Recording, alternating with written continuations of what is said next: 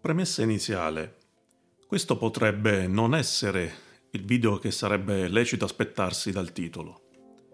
O quantomeno l'argomento del video potrebbe non essere trattato nel modo in cui una accezione tradizionale dell'aggettivo ambientale autorizzerebbe a pensare. Il tentativo sarà quello di provare a mettere in relazione il concetto di fonte con il concetto di ambiente, inteso come ambito concettuale all'interno del quale la fonte è definita. In buona sostanza si cercherà di descrivere le proprietà dello spazio all'interno del quale le fonti esistono, sono definite e operano o dovrebbero operare. In buona sostanza lo spazio che le fonti in buona misura costruiscono e costituiscono allo stesso tempo. Chiaramente la definizione di ambiente, che sarà presa in considerazione, gioca un ruolo cruciale in questo tentativo. Confesso che è da molto tempo che ho voglia di parlare di questo argomento, ma devo anche confessare che in tutto questo tempo ho faticato non poco a trovare un modo per farlo che mi soddisfacesse pienamente. Per dirla con Floridi, faticavo a trovare il giusto livello di astrazione al quale considerare il rapporto strategico tra le fonti e il loro ambiente. Al termine di una sofferta fase euristica, alla quale io stesso a un certo punto non avevo più dato grandi speranze, proprio nel momento di mettere nel cassetto bar dimenticatoio il progetto di questo video, mi sono imbattuto, e a me piace pensare in modo non casuale ma causale, in un bel volume recentissimo. Questo volume mi ha, per così dire, rivelato quale fosse l'ambiente, appunto, all'interno del quale avrei finalmente potuto definire questo mio tentativo. Il volume è Filosofia dell'ambiente di Elena Casetta, edito nel 2023 da Il Mulino. Prima di proseguire mi concedo solo un attimo per una piccola ma importante dichiarazione di limitazione della responsabilità. Chi, arrivato a questo punto, si dovesse aspettare di sentir parlare di intelligence ambientale, intercettazioni ambientali, crimini ambientali e così via, purtroppo temo rimarrà abbastanza deluso. Anche se sono convinto che questo tipo di trattazione potrà in qualche modo essere utile, magari in una successiva fase di implementazione, allo studio delle tematiche che trattano l'uso dell'intelligence e di OSINT finalizzata agli scopi della tutela e della protezione dell'ambiente. O comunque, in senso più generale, a quella che il professor Antonio Uricchio, nel corso di una lezione al Master di Intelligence dell'Università della Calabria, diretto da Mario Caligiuri, ha definito come nuova funzione dell'intelligence legata alla sopravvivenza della specie umana. Fatta questa doverosa premessa, andiamo avanti. Nel linguaggio colloquiale, così come nei linguaggi disciplinari specialistici, quando si affrontano tematiche al di fuori del loro specifico ambito, capita di usare i concetti di natura, ambiente, territorio come sinonimi.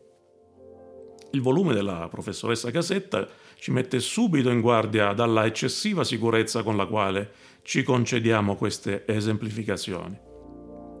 Noi scegliamo di seguire pedissequamente questo utile consiglio e perciò vediamo se è possibile costruire questi concetti in modo che siano utili ai nostri scopi da un lato e contemporaneamente in modo che non sia troppo contraddittorio con il significato originale. Partendo dalle definizioni offerte nel volume di Elisa Gassetta, si può da subito dire che, leggo testualmente, emerge così una differenza sostanziale tra natura e ambiente. Se la prima può essere vista come una classe di entità, di oggetti e processi naturali, il secondo presenta un carattere relazionale. L'ambiente è sempre di qualcuno o di qualcosa. Dunque, se per natura intendiamo sostanzialmente un'elencazione di oggetti, processi naturali e relative proprietà, con ambiente identifichiamo l'insieme delle relazioni che esistono tra quegli oggetti e quei processi naturali. Questo vuol dire che in un certo senso e in una certa misura l'ambiente è anche un processo di costruzione di relazioni, ovvero il risultato della agentività di quegli oggetti e processi mirata al raggiungimento degli scopi e degli obiettivi, ovvero l'espressione di una costruttività che è possibile, si, si rende possibile per l'ambiente, ma chiaramente non per la natura. L'ambiente dell'uomo è la natura, scrive la professoressa Casetta. Così l'ambiente di un virus è l'organismo umano. Entrambi appartengono al dominio della natura, intesa appunto come classe di entità. Da qui definiamo, partendo dal generico e muovendoci verso lo specifico, l'ambiente naturale, l'ambiente umano, l'ambiente artificiale e così via. Con ciò a definire in buona sostanza lo spazio che circonda una entità, persona o cosa, nel quale questa esiste, si muove e eventualmente vive. Queste definizioni, che possono all'inizio sembrare eccessive, sono invece utilissime per comprendere meglio molti concetti che ci troviamo a usare quotidianamente. Si pensi ad esempio al concetto di territorio, che non è altro che una partizione arbitraria, basata su parametri geografici, fisici o anche amministrativi, tipica dell'ambiente terrestre. Se consideriamo invece l'ambiente marino, già ci viene più difficile parlare di territorio ci troveremo intuitivamente più a nostro agio con il concetto, ad esempio, di habitat. Concetto che infatti sta a indicare l'insieme delle condizioni ambientali che sono perfettamente adatte a mantenere e sviluppare la vita di determinate specie di organismi, piante, animali e, per estensione intuitiva, gruppi sociali, organizzazioni e così via. Come insieme di condizioni ambientali, anche l'habitat, così come l'ambiente, può essere in una certa misura adattato, se non proprio costruito, dalle entità che appunto lo abitano. Questi processi di adattamento e costruzione sono chiaramente strategici in relazione al mantenimento e allo sviluppo di quelle condizioni ambientali che garantiscono l'esistenza di una certa classe di entità. In un habitat ostile, o semplicemente non ottimale, in assenza di quei processi adattativi da un lato e costruttivi dall'altro, le entità che tentano di abitarli non possono proliferare. Ricordiamo che l'adattamento può essere rivolto all'ambiente e all'habitat, ovvero ci si può in una certa misura adattare a un habitat, così come in un'altra misura si può tentare di modificare l'habitat adattandolo a se stessi. Da quanto detto emerge che la relazione tra habitat e abitante è strategica, nel senso che decide quale specie o entità sopravvive a un'altra. E in questo è chiaro che da un lato eh, l'impatto che ha il concetto di intelligenza è fondamentale e una volta che questa sia verificata è fondamentale anche il concetto di intelligence. Intelligence intesa come attività finalizzata al raggiungimento di una condizione di vantaggio strategico sui competitori. Arriviamo finalmente alle fonti aperte e domandiamoci qual è l'habitat delle fonti aperte, ovvero qual è quel sistema di condizioni ambientali che garantiscono l'esistenza di quella classe di entità che chiamiamo fonti aperte. E invece qual è l'ambiente delle fonti aperte? Possiamo senza dubbio dire, in accordo con la mia proposta di teoria generale per l'intelligence delle fonti aperte, che l'habitat delle fonti aperte non può essere altro che il network delle fonti, ovvero lo spazio relazionale all'interno del quale le fonti aperte possono proliferare, ma mantenendo al contempo invariato lo stato originario delle loro due proprietà fondamentali, ovvero la disponibilità, cioè il fatto di esistere fattualmente, è l'accessibilità, cioè il fatto in buona sostanza di poter essere interrogate, di poter effettuare delle narrazioni.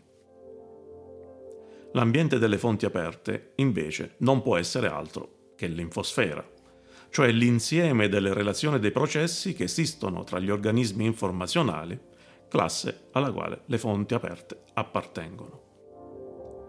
Dunque, e qui torniamo al titolo del video, fare OSINT ambientale significa fare intelligence finalizzata alla tutela dello specifico habitat di OSINT. Ma materialmente, come si fa OSINT ambientale? In primo luogo bisogna stabilire quali siano le caratteristiche peculiari, le proprietà di questo habitat. Poi occorre identificare degli indicatori che permettano di misurare, diciamo così, lo stato di salute di quelle proprietà. Infine occorrerà definire quali azioni è necessario intraprendere nel momento in cui questi indicatori si discostino dal loro valore ottimale. Iniziamo con le caratteristiche dell'habitat delle fonti aperte. Openness. Essendo l'habitat costituito da una rete di relazioni sociali, occorrerà che la gestione di tali relazioni, e per gestione intendo creazione, sviluppo e cessazione di relazioni, sia completamente libera da qualsiasi costrizione arbitraria. In altre parole, ciò vuol dire che le fonti devono essere libere di poter sviluppare all'interno del proprio habitat tutti i percorsi euristici che ritengono necessari. Non può esistere alcun tipo di costrizione o censura in tal senso. L'assenza di dispositivi di classifica va quindi estesa, oltre che alle proprietà di disponibilità e accessibilità, anche alla capacità di attivare e gestire le relazioni sociali. Interfacciabilità. Oltre alla gestione delle relazioni, l'habitat deve avere necessariamente, deve esprimere un linguaggio veicolare per le narrazioni, ovvero deve rendere disponibile un sistema di interfacce lessicali e concettuali affinché fonti che impiegano linguaggi proprietari possano essere messe nella condizione di entrare in relazione con fonti che impiegano altri linguaggi. Equilibrio. Come ogni rete sociale, anche l'habitat delle fonti aperte sarà costituito da nodi più o meno pesanti, ovvero nodi che posseggono un numero di relazioni superiore ad altri nodi, o che posseggono la capacità di svilupparne di più. In questo senso occorre che vi sia un sistema di autoregolazione che faciliti l'accensione di relazioni tra entità lontane attraverso l'impiego delle reti di relazioni di altre fonti topologicamente vicine. Ciò al fine di evitare situazioni di monopolio in cui una sola fonte predomina su tutte le altre, ovvero una fonte che presenta un collegamento, diciamo così, a stella verso tutte le altre fonti. Etica. Ho evidenziato altrove come il network delle fonti debba essere interpretato in un'ottica ecologista, come fosse un giardino delle fonti un luogo cioè dove la pratica del mero consumo delle fonti e delle informazioni che le fonti erogano è sostituita da un più positivo concetto di cura e salvaguardia delle stesse. E questo prevede necessariamente l'adesione da parte delle fonti a un modello etico che prevede un impegno esplicito e vicendevole in questo senso. Un modello in cui il vantaggio strategico che OSINT persegue non è misurato in relazione al competitor, ma bensì in relazione alla condizione precedente degli stati sistemici di tutto l'habitat. Quindi openness, interfacciabilità, equilibrio, etica, quattro indicatori che già da soli potrebbero essere sufficienti a sviluppare una vasta gamma di azioni finalizzate a mantenere sano l'habitat delle fonti aperte. Tali azioni possono senza dubbio essere di tipo correttivo, ovvero a posteriori, ma possono e forse devono anche essere di tipo preventivo. Azioni cioè mirate a costruire un habitat che sia in qualche modo immune da tutta una serie di patologie che lo possono affliggere. Prima fra tutte l'apparizione di dispositivi di classifica all'interno del network. Ma questo sarà proprio l'argomento di un prossimo video dato che credo che già con questi pochi elementi si sia messa, come si suol dire, troppa carne al fuoco. Per il momento e come sempre grazie per essere arrivati fin qui e vi invito a mettere un like al video se vi è piaciuto e come sempre a iscrivervi ai canali YouTube e Telegram di Intellisfera se volete sostenere questo progetto e rimanere informati sulle prossime novità. Grazie ancora e a presto.